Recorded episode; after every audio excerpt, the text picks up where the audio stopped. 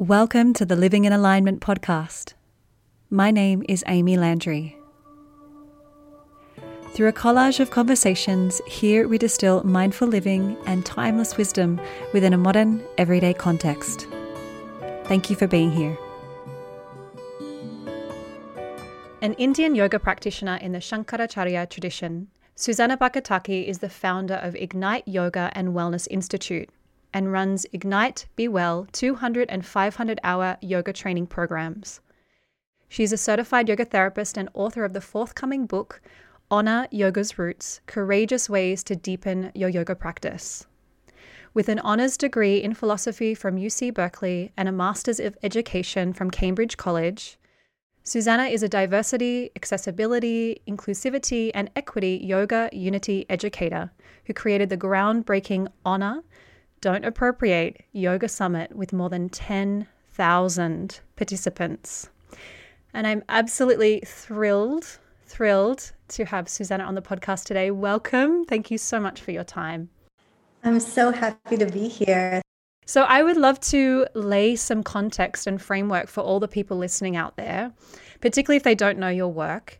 Would you mind sharing with us your story? I think that you're an incredible advocate for your message. How did you come to be here and really be putting this work out into the world? You know, it's so funny because like so many of us, I think it was almost accidental, right? It's the way, the path that led me to doing what I do, but being mixed and British. So my dad is Indian, my mom is British, and I was born in England, but we had to move to the US because of kind of getting away from discrimination and violence against mixed race families. My whole life was sort of set against this context of separation. And we were looking for belonging and for a place where we would feel included.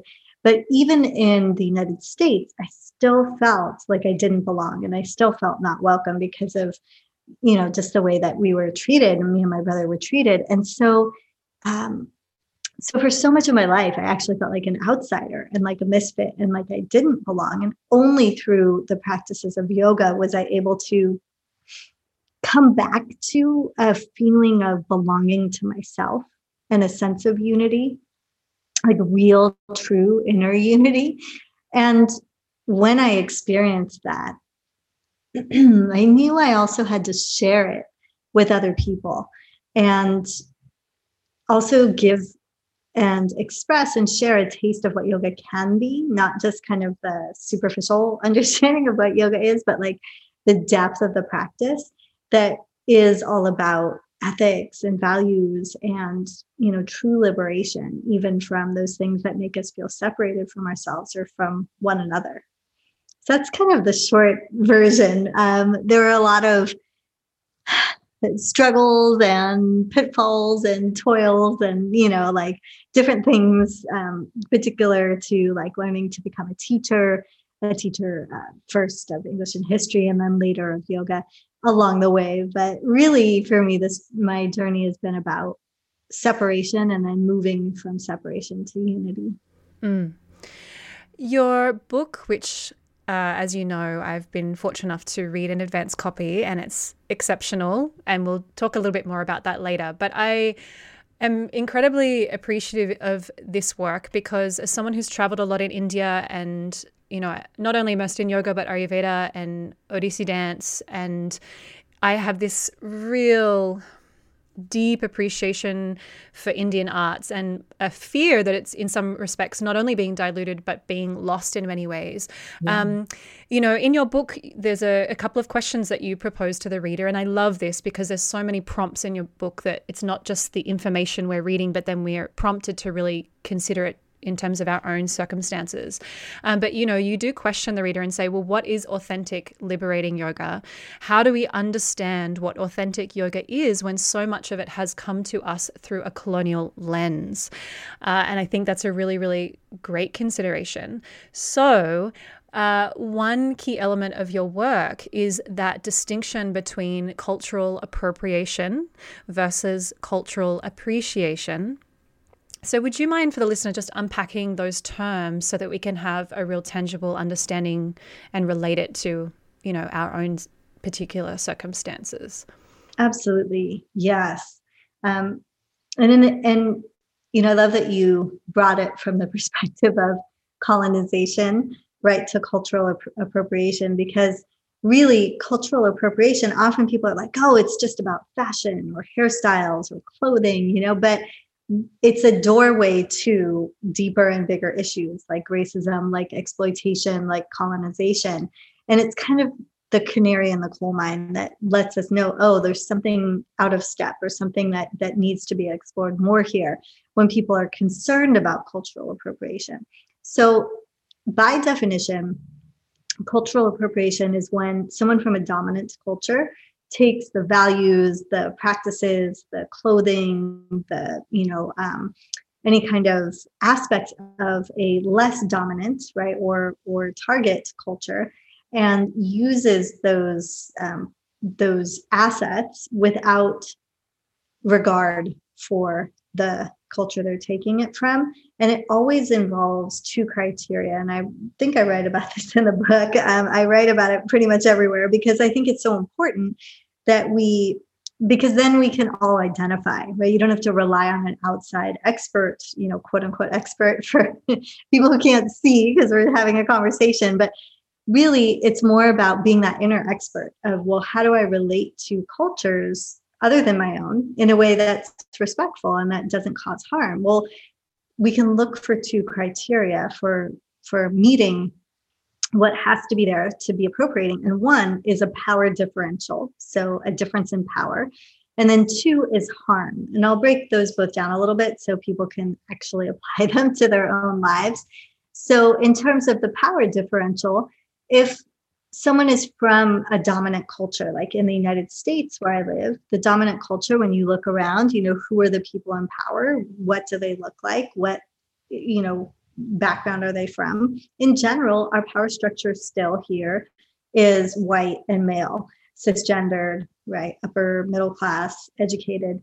And so, and then if you look around the yoga world in the West, many of those things would be true, but you could substitute white female for, you know, cisgender, you know, thin, but these are all kind of normative cultures. So the culture that is privileged doesn't mean that there's anything wrong with folks who are from that background. It's just, that's what's the norm. And so anyone who falls outside of that is not the norm or isn't in a position of power.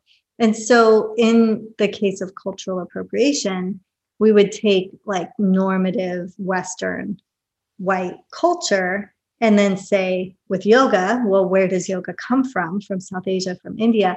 And so Indian culture, like say, for example, the deities like Lakshmi or Ganesh, Lakshmi, the goddess of abundance and generosity, and Ganesh, the deity of removing and also placing needed obstacles, right? So clarity and moving in the right direction.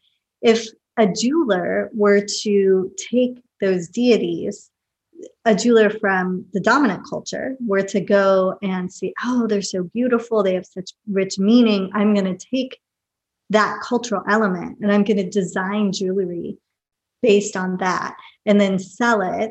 You've got a power differential, right? That's a clear power difference. Two, well, is there harm? Is there harm to the source culture? And harm is complicated. Generally, there's kind of harm of two kinds, I would say. One is disrespect, which I'll talk about in a moment, and where someone from the source culture, it feels like, oh, that's painful. Like when we see a Ganesh or a Lakshmi on a toilet seat or, you know, on underwear. And it's like, wait, do you not understand that this is like family to some of us? These are like, you wouldn't put a picture of like your parent on the toilet seat. Like that's so disrespectful.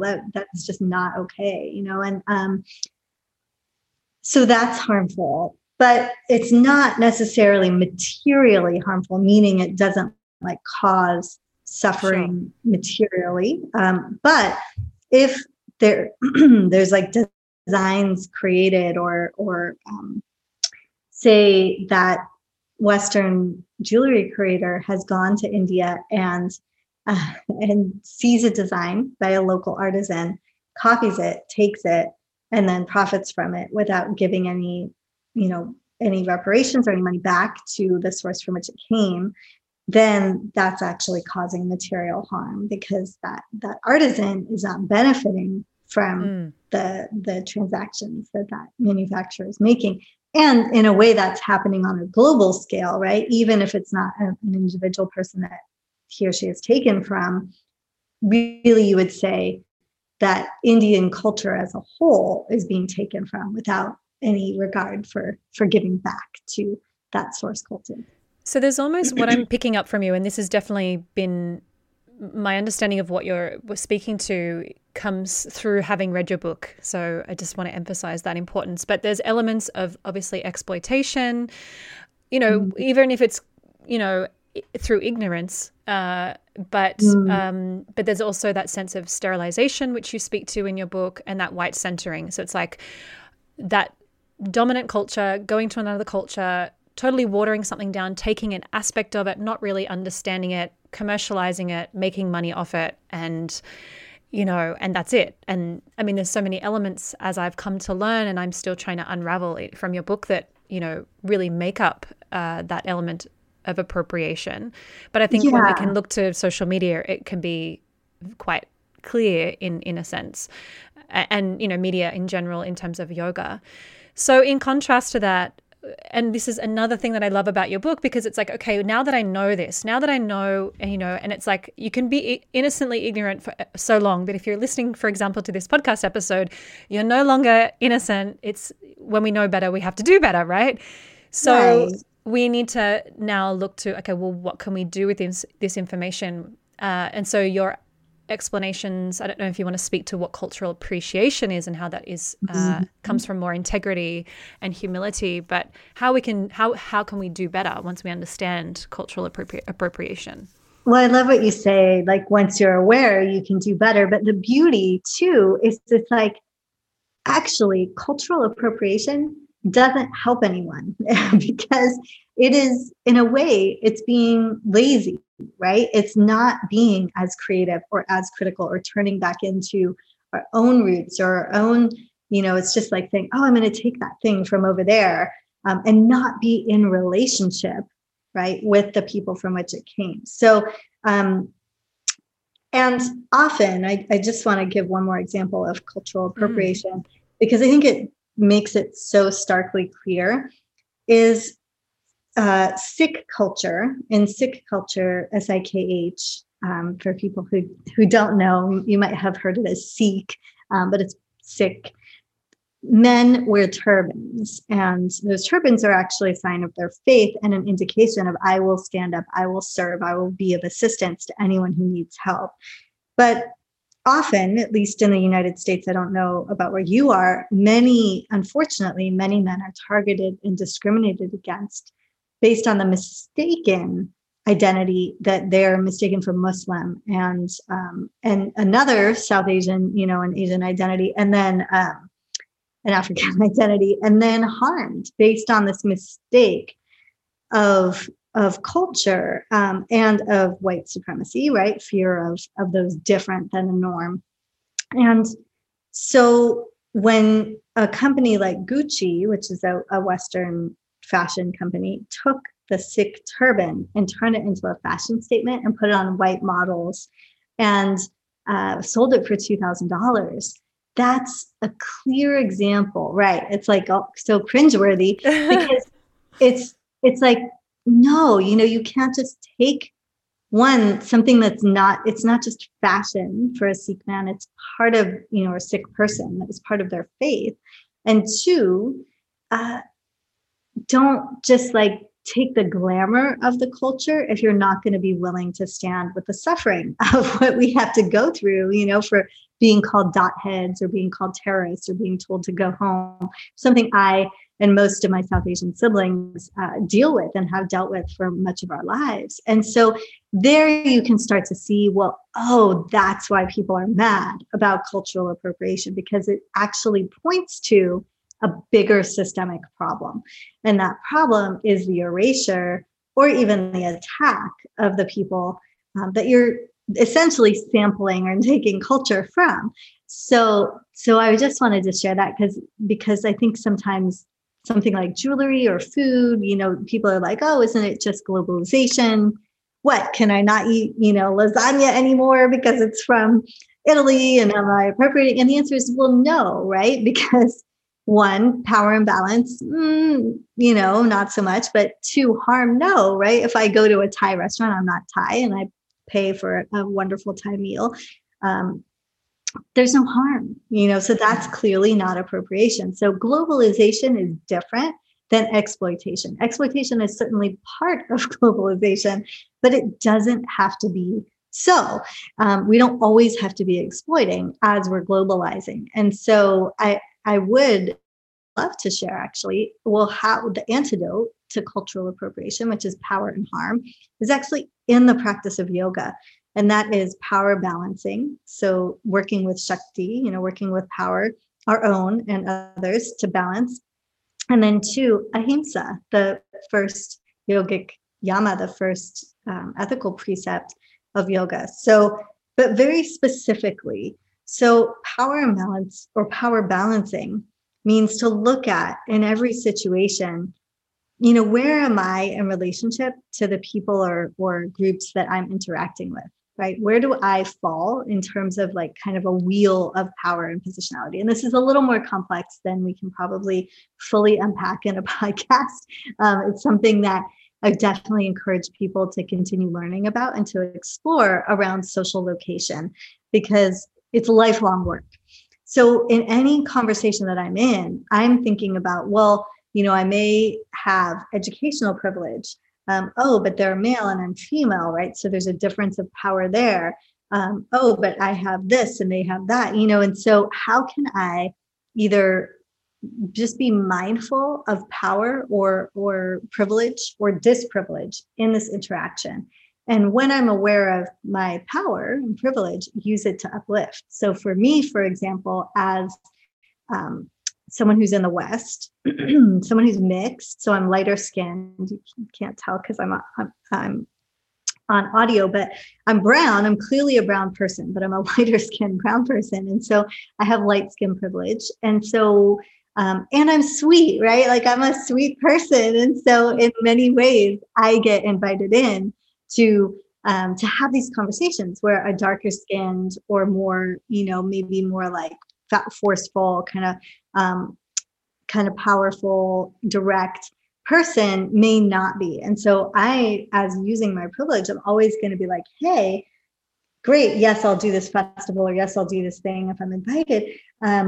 But invite these five people too, right? Like invite some Black folks, invite some other South Asian folks, invite some folks from different caste backgrounds. Like this is not about just bringing in one person and tokenizing them and making and being done and checking off your boxes, right? So power is complex because sometimes people are like, well, I feel like I shouldn't see all those things. Why are you asking me to see the things that make us different? But actually, those things are at play all the time. And by acknowledging them and trying to adjust for them in a thoughtful way, then we actually go towards balancing power where we can. So balancing power and then trying to do as little harm as possible, right? So adjusting for, again, that privilege. So we're not exploiting. So in the case of that jewelry maker, let's take them for example, they could, one, co-brand, right? Or co-design with the Indian designer. That would be reducing harm. Two, if they don't do that, but they choose to do their own production, they could give money back to folks in India. Three, maybe they could get Indian models or people to represent their work, right? So there's just always ways to try to lessen the harm that is being done. Yes. So just like cultural appropriation is power and harm, appreciation is power balancing and harm reduction. So in some ways, just to, I guess, clarify that I'm on the right track. I mean, I understand what you're saying. So, but essentially We're utilizing our privilege and our power to essentially do the right thing with it, to create integrity and respect. So we acknowledge that we have the privilege and we have the power. So what are we doing with that? Yeah. Rather than being, ignorant and this is the thing, when I was reading your book too, I was like, oh, but it's such a fine dance between, appropriating and allowing ourselves to be ignorant and then dropping into something like virtue signaling and going from one end of the spectrum to the other where it's not coming from a place of sincerity and we're just trying to, okay, let's go and get a bunch of teachers that are of color so we look like we're doing the right thing, and it's like, it's a really delicate, I guess, dance. And I guess it just reflects that there needs to be this deep sense of sincerity, integrity, where it's not for show. It's like a true desire to actually make a difference, whether people see it or not. Would that be correct? Mm-hmm. Oh yeah. I mean, it's a lifelong practice, just like yoga is, right? It's not something that we're done with or we finish. And it's also something where once we engage in this kind of work, it's like, first of all, sometimes we can really be overcome with actually how frustrated we are that the yoga we've learned or even the yoga we've taught is so watered down. And so spending a little bit of time grieving that and just like, it's okay to just be like, what? How did I miss out on all of what yoga has to offer? Why? Yes. Why was it not taught to me fully? So to take some time to one, grieve, and then two, like learn, right? Sign up, learn all of the issues. And it almost feels like you're kind of going deeper and deeper and deeper. And like, oh, I didn't realize that. And I didn't realize that. Mm-hmm. And it can feel a little bit discouraging. So I think having community really helps, or people to talk to, or, converse with and support. And then also not trying to be perfect with it. Actually, perfectionism is a quality of white supremacy. It's a way that we, unless we can do it perfectly, we make ourselves wrong. And then if we're going to be wrong, well, why bother at all, right? So that's not so helpful. What's actually helpful is to say, hey, and I do this often when I teach, is like, I'm here and I'm going to try to do my best. And I may cause harm. And I acknowledge that both harm and healing, as one of my colleagues, Jasmine Hines, says, harm and healing happen in the same space. And so that I'm not going to be perfect. It's not all going to be, rosy and beautiful. And actually, if we think that a yoga practice leads to a life where there is no suffering or there is no challenge, maybe it's a different kind of practice, but that there's space for that. There's space for the mess ups. There's space for realizing, oh, I'm tokenizing, or, people are mad at me and they think I'm being tokenizing, but really I know that I'm in this for the long haul. And so I'm going to be more like the ocean, and the wave is going to come and go, and like the brown watching or the black, profile pictures or whatever, like that is going to come and go. And yes, I will relate to that in the way that is in the most integrity, but I am in this for the long haul and I'm actually about equity. And, I may get understood and I may get misunderstood sometimes, but I'm still going to be committed to these values. And just the way we come back to our practice and like, what is the heart of my practice? What are my values and how can I come back and move from there? Yeah. And, one of the things that I was drawn to initially in finding your work was, and it's quite simple, but yet so important because it's kind of everywhere. And that is the use of the word namaste. And I loved in your book how you said you're humble enough to say, I even sometimes fall into saying namaste after class, even though, and probably for many people listening, they're thinking, well, what do you mean? What's wrong with that? But, if you've traveled a lot to India, of course, for the listener, you'll know that it's generally a greeting, which you obviously mention on your website and your blog, and also in the book.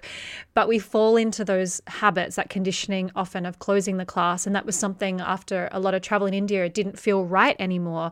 But I can look back and not feel bad about it. But now that I understand, and even still now, I occasionally fall into that just habitual kind of rounding out of the class and close with namaste, but I'm kind of okay with that because it's not perfect, but I'm conscious of it, and it's the slow unraveling of what is more appropriate, and at least why am I saying this? You know, what does it mean? Why am I saying it? And why am I choosing to say it now? And I love that you said that, you know, that's something that you're experiencing as well, that, you know, we can't, like you said, we can't be perfect. We can't be perfect. And I'd love to read just something brief from your book as well. And you say, there is a difference between being skillful and attuned to the community one is connecting with and intentionally removing elements from the practice to make it more palatable to a normative audience.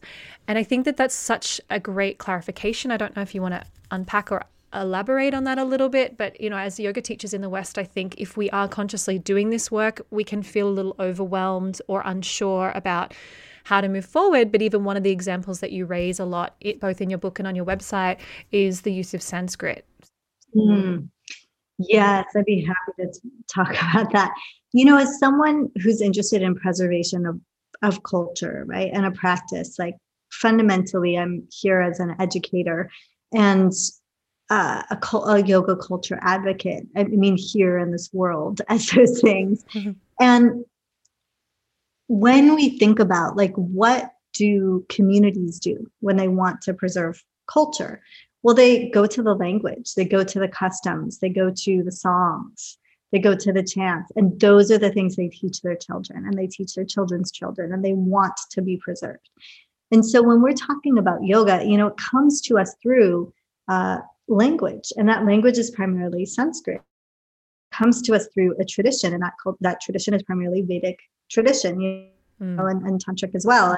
And, but there are ways that we can help to preserve, even if just in our own knowledge. You know, we don't even, like, I'm not saying everyone has to teach a certain way. I would never say that. I think my goal really also is to get people to think critically about these things and then decide for yourself from a more informed place what you will do and not do, you know, and that may change as well based on the situation.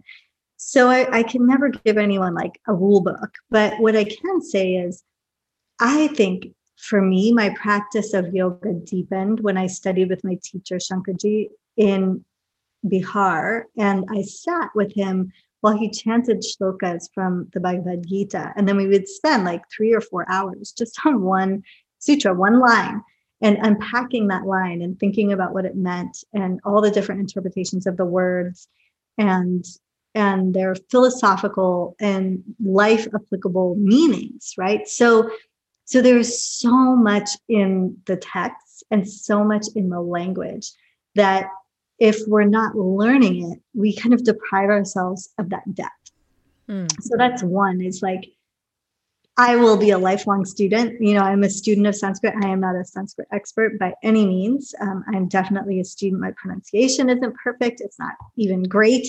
But I try, and I think that's part of what's important. You know, I didn't grow up, even though my father can read Sanskrit. It's not a spoken language, you know, and my family speaks Assamese and Bengali, which are very different than Hindi. And so there's just, I guess I just want to say, like, no one should feel bad for trying. I think it's important to learn and to try.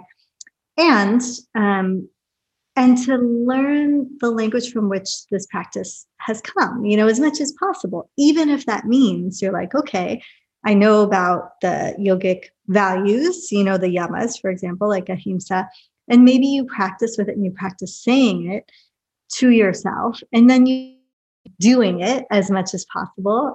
That's something I do every week. I practice with a different yama. So like ahimsa, non-harm, satya, truthfulness, asteya, non-stealing, or generosity. And I'll take that theme and I'll work with it through my week. And when I was early on in teaching, I would take that theme and work it through my teaching. And so I wouldn't necessarily use a lot of Sanskrit in my classes, but I would weave in like a particular value and then maybe talk about how I was working with it in my own life, and invite people in to learn. And it's the same with yoga asana, you know, I've taught all ages, mostly in fact, my early days of teaching, because I didn't actually study yoga to become a teacher. I studied because I loved it and to deepen my practice, probably like many other people. And yet I was a teacher. I was a high school teacher and then later an elementary school teacher. And I have a child, a 7-year-old. And so I've taught children's yoga a lot, but I weave in the philosophy and I even bring in the Sanskrit. I just do it in a scaffolded way. So I might bring in a book and do a lot of shapes, you know, asana shapes connected to the story, but maybe the book has a theme, like a lot of children's books do, about kindness. And then I'll say maybe at the beginning or the end, you know, there's a yogic principle connected to this. Ahimsa. Okay, everyone say ahimsa, not himsa, harm, right? And so they learn. And I've taught that even with 2-year-olds, 2 and 3-year-olds. And even those young minds they understand that. So much so that later on, you know, I went back, like just in this one class that I was teaching before COVID, before we've all been in isolation. But when I was teaching in person, I've introduced that concept of the school year.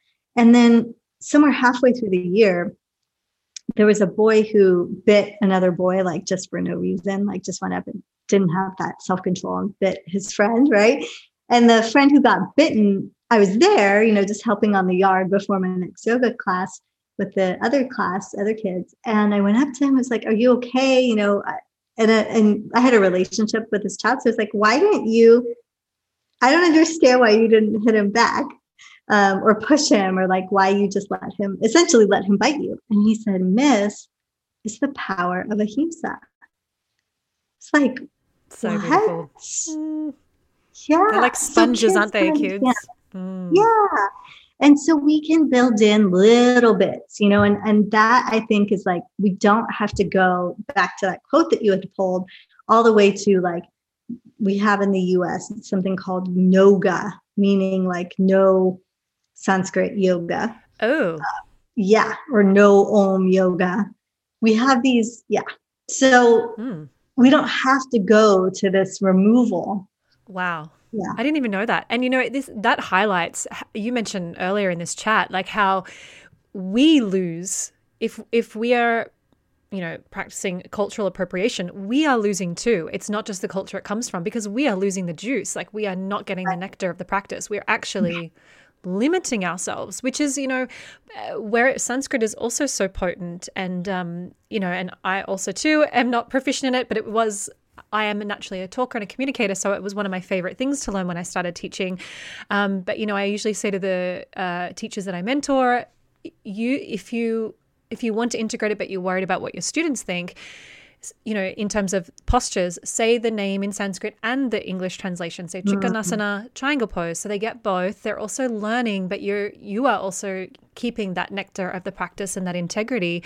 But you mentioned in the book as well, like the intention and the impact. What is your intention? It doesn't have to be perfect Sanskrit. You don't need to be a Sanskrit scholar, but have that pure intention to retain something that is easily accessible to you. It's easy to assimilate mentally. Okay, this is just language.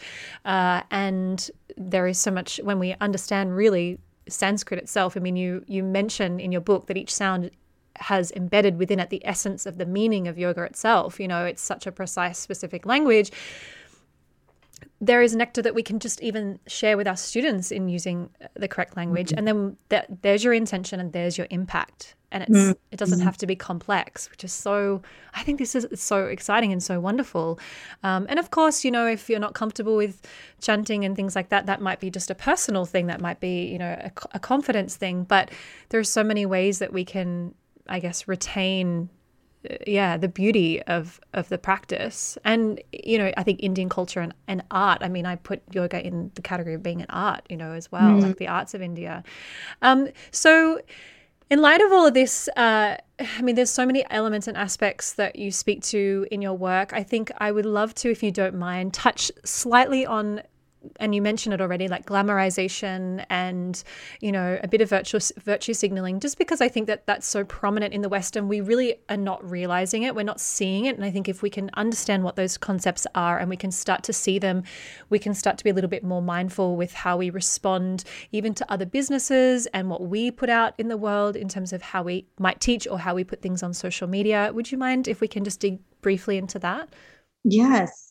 So sterilization is like kind of what we were talking about, like pulling out all the elements of a culture, but just taking the bare bones of the practice. And then really it is the essence of cultural appropriation. So for example, taking Samavriti pranayam, equal breathing, inhaling 4, retention, exhaling 4, retention, like that, and calling it box breathing, or calling it in the military, in the United States, they call it tactical breathing. And recently in the scientific community, they called it cardiac coherence breathing. Ah, yes. Okay. You mentioned that. Yeah. And you may have seen this, but the problem is it shouldn't take so much to just say, oh, well, this comes from, the Upanishads, or this comes from early Vedic practices. And if you want to learn more, go check out a deeper yoga practice, right? It's like, but that doesn't happen. It's just the practice itself is stripped down and then rebranded essentially to be something completely new. And that's when you really got sterilization at work. Now, are there times where it's skillful means, right? For me, I live in Orlando, Florida, in the South. If I'm teaching in a older folks' home, where it's not so useful to use Sanskrit, it's not going to be so useful, There, I might just say this is a practice that comes from, early yogic practice from India. It's used in the scientific community, it has these benefits, it lowers blood pressure, right? So I'm going to talk about the benefits. I might even share a little story from my life, and then I'm going to teach it, right? So it doesn't mean you have to shove culture down people's throats at all. But the antidote to sterilization is really just to do a spiritual lineage acknowledgement, acknowledge where the practice comes from. And then on the other side is glamorization. And glamorization is where, it's like you see someone like a Western yoga teacher wearing a bindi, has 5 mala, necklaces, has all the clothes, and, it's just always chanting or using. And there you're like, well, wait, okay. You're just almost putting on an act of the culture, but without consideration of the impact that this has, right? So on the other side of sterilization is glamorization. Now this is tough because it's well, how can I authentically connect with a culture that isn't mine in a way that's respectful? And I think it's by knowing and getting to know a culture from the inside out, by coming back to one's own intentions and values, the values that you just naturally have in your life. And then many of those will probably line up with yogic values in the case of yoga, and then going back to practicing those. And so when it comes to virtue signaling, which really is trying to show that we're more kind of woke or aware to these issues, then we might be, or trying to do it just to look that way. So an example would be, if a yoga studio wants to look like they're being more inclusive, putting a bunch of brown people on their marketing materials, but then none of the teachers that they have are brown, right? So that's harmful because there may be brown people in the community that see that and are like, oh, I belong there, I'm welcome there. And then they show up and, oh, they're the only brown person. And maybe someone even says a microaggression and, that makes them feel not welcome or makes them feel awkward. So instead of virtue signaling, instead of doing something just to look the right way, to actually be okay with hey, I might mess up. I'm not perfect at this, but I'm going to try. And really, in a case like that yoga studio, it would be to build relationships. So what indigenous yoga teachers might be in the community, what South Asian yoga teachers, what Black yoga teachers, what brown yoga teachers. Can you develop a relationship with them? Maybe even not just inviting them to teach in the studio, but going to their community and kind of uplifting and supporting them. Mm-hmm. And then if you, for studios, I'm just thinking, you know, and groups, not just inviting in one person of color, like a handful, right? So then again, it's not just signaling, oh, we have our one Black teacher, our one Indigenous teacher, our one Indian teacher, but it's like a group of folks that then there's real ability for culture change. And yeah. Then when someone shows up to that studio space, they're like, oh, wow, this is so rich, so diverse. There's so many different people here. And probably they will feel welcome in some way, right? Like we can't each serve everyone. Like I'm not the teacher for everyone, even though I think I'm a wonderful teacher. I'm not going to speak to every person, right? And so, like, say the teacher trainings that I run, which now are all online, I've got a faculty of like 6 or 7 other South Asian teachers, and then like 6 or 7 other Black, you know, Latinx teachers, right? So it's intentional. And like a handful of white teachers, right? Like intentional building a relationship so that students can see themselves, if not in me, in someone else that's there, and feel seen and feel like their particular concerns or issues are going to be held and understood. And then we as a team do our best to actually hold those issues, not just like have that person there, you know, say a trans teacher thing as a token, but have that person there and then really listen. So when they say, hey, there's a lot of misgendering going on in your yoga training, like, can you all as faculty address this? We really listen and then make those changes. I think that goes a long way. It's really like community building and relationships. Yeah. And, you know, I think obviously there's a context for wherever you might live and who's in your community, mm-hmm. because you don't want to be then tokenizing and just finding someone of color just to put there, right? But I love there's a couple of really great suggestions in your book, and one of them that stood out for me was like who created the music that you're playing, maybe whether it's during class or before or after class. Is that a person of color? Who wrote the yoga books that you're reading? You know, are they a person of color? You know, and I think that they're just really nice considerations and really gentle ways to start to take on board this, you know, this understanding and you know, slowly make an impact, really. So what I would love to do, though, is I know that we've spoken a lot about your work, and I could literally keep just highlighting things and elements of your book because it's so rich, it's so important. But I would love to speak to you a little bit about you before we wrap up. So, I guess this might bounce around between you and your work and the community, but let's touch on tradition. How do you personally honor tradition, and how can we honor tradition? For me, a lot of how I honor tradition by taking the time to slow down in my practice, like taking the time to connect. My particular tradition is of the lineage of goddess worship. And so my family lives not far from the Kamakya Temple in Assam, which is like one of the original Shakti goddess temples. And a lot of the practice is tantric practice. Now, tantric in yoga doesn't mean sex. In the West, we think tantric means sex, but really it just means like focused on the teachings of nature and embodiment, and not just the mind, but also embodied practice. And so paying attention to those types of invitations through the day, and it's simple things, really. It's like taking time to connect to the ancestors, to look at my ancestors, to connect to the elements like water and replenishing a water bowl that may be on the altar, or looking at the dew on the tree outside my window and just acknowledging the sacredness in that, or the sunlight, you know, on a branch, or the butterflies that are flying by outside the window, and really just paying attention to the moments and coming back to a practice that, you know, that only is in the moment. It's like Hatha Yoga Anushasanam, the first sutras is in the Yoga Sutras.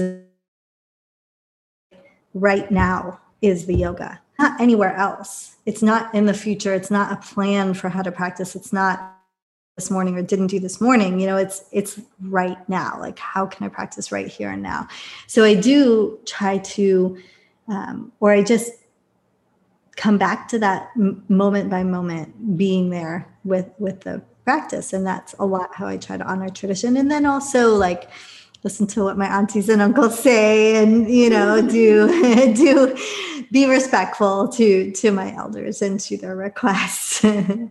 I appreciate your reference to Tantra as well, because it gives that element of richness and ritual and sacredness to the everyday, you know, to that mm-hmm. householder life and to all the little things that we do. And it's how we weave yoga into that embodiment of just living and breathing yoga, you know, day by day. Yeah. And as a mom, you know, like, let's be real, right? Like, I don't have time the way I did for 30-day, you know, silent retreats or even an hour of yoga asana uninterrupted in the morning sometimes. And so my practice really has had to shift and become one of those of, it's not doing yoga, it's being yoga. So how can I be yoga moment to moment to moment, whether I'm with my child or, you know, teaching a class or writing in my journal or, you know, resting or whatever, or gardening or shopping or whatever it is, you know, like getting food, making food, whatever I'm doing, how can I be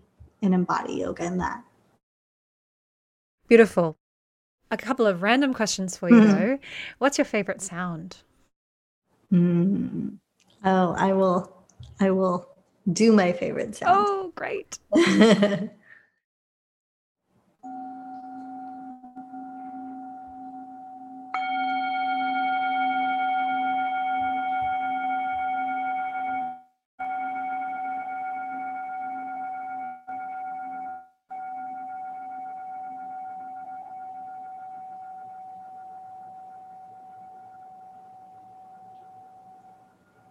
Such a multi-layered resonance, isn't it?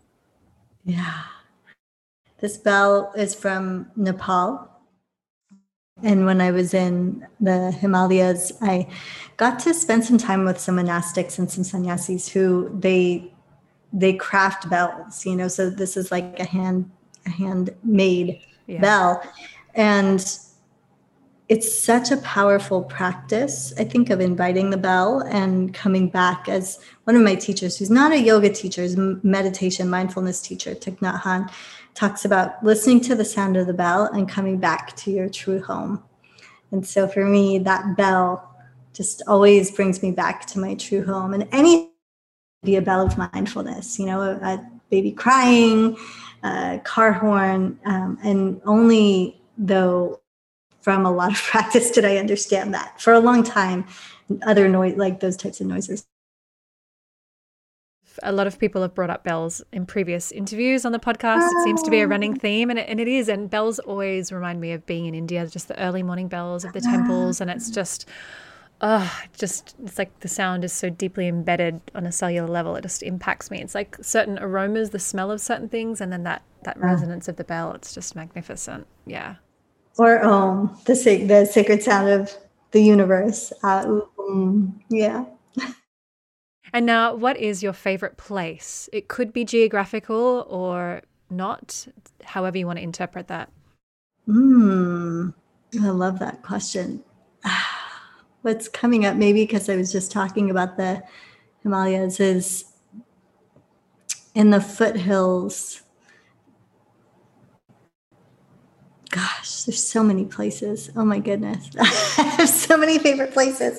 But in India, I would say being in India in general is one of my favorite places. And any place where there's deep practice, like deep spiritual practice going on. So that could be at an altar, at a puja, at home, here, or there. But I'm just thinking of a particular village that I was in on this like totally random, very non-populated dirt road, dirt path. Really, it wasn't even a road you could drive on.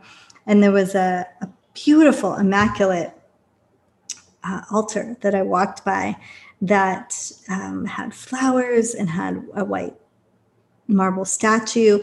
And just seeing that devotion that someone care that someone had taken to build this altar in the middle of nowhere, and obviously tended to, maybe went back and cared for every week.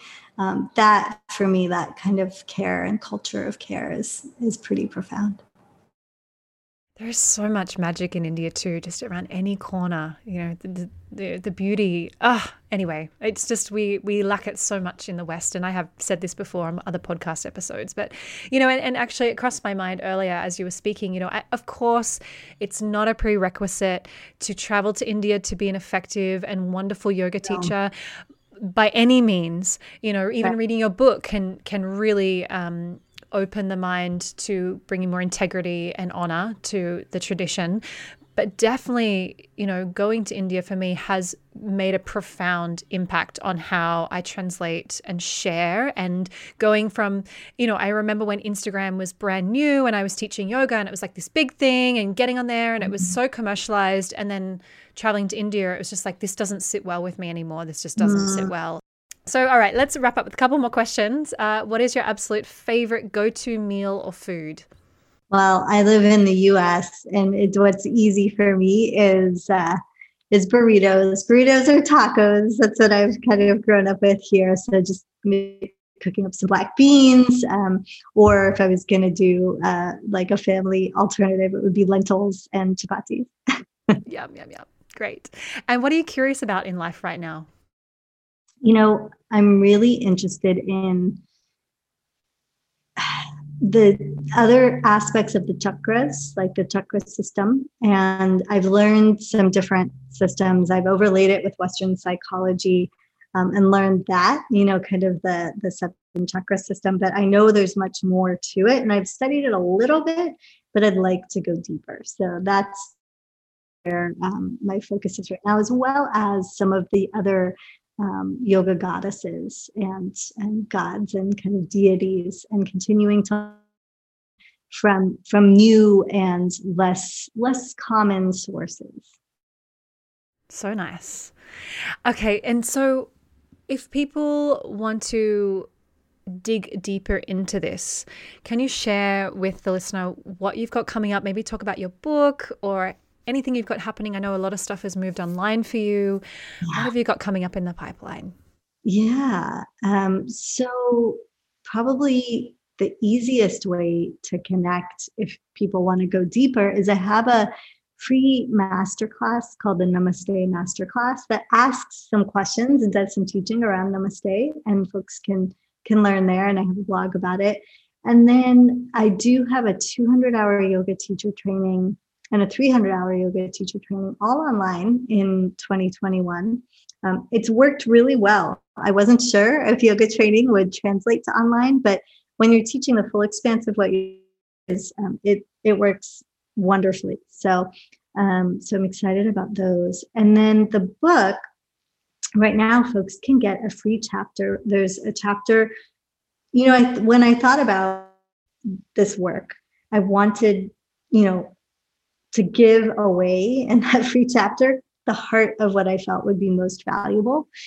And there's a chapter on trauma-informed yoga and trauma and yoga in general, and the roots of the practice and how they can help us like recalibrate our nervous systems. And so the chapter really goes into Om, the sacred sound, and how it's been there as a tool for reharmonizing and rebalancing. So folks can get that, and if they would like, you know, read it, practice with the practices shared in that chapter. It's at embraceyogasrootsbook.com or on my website, Sushanna Barkataki.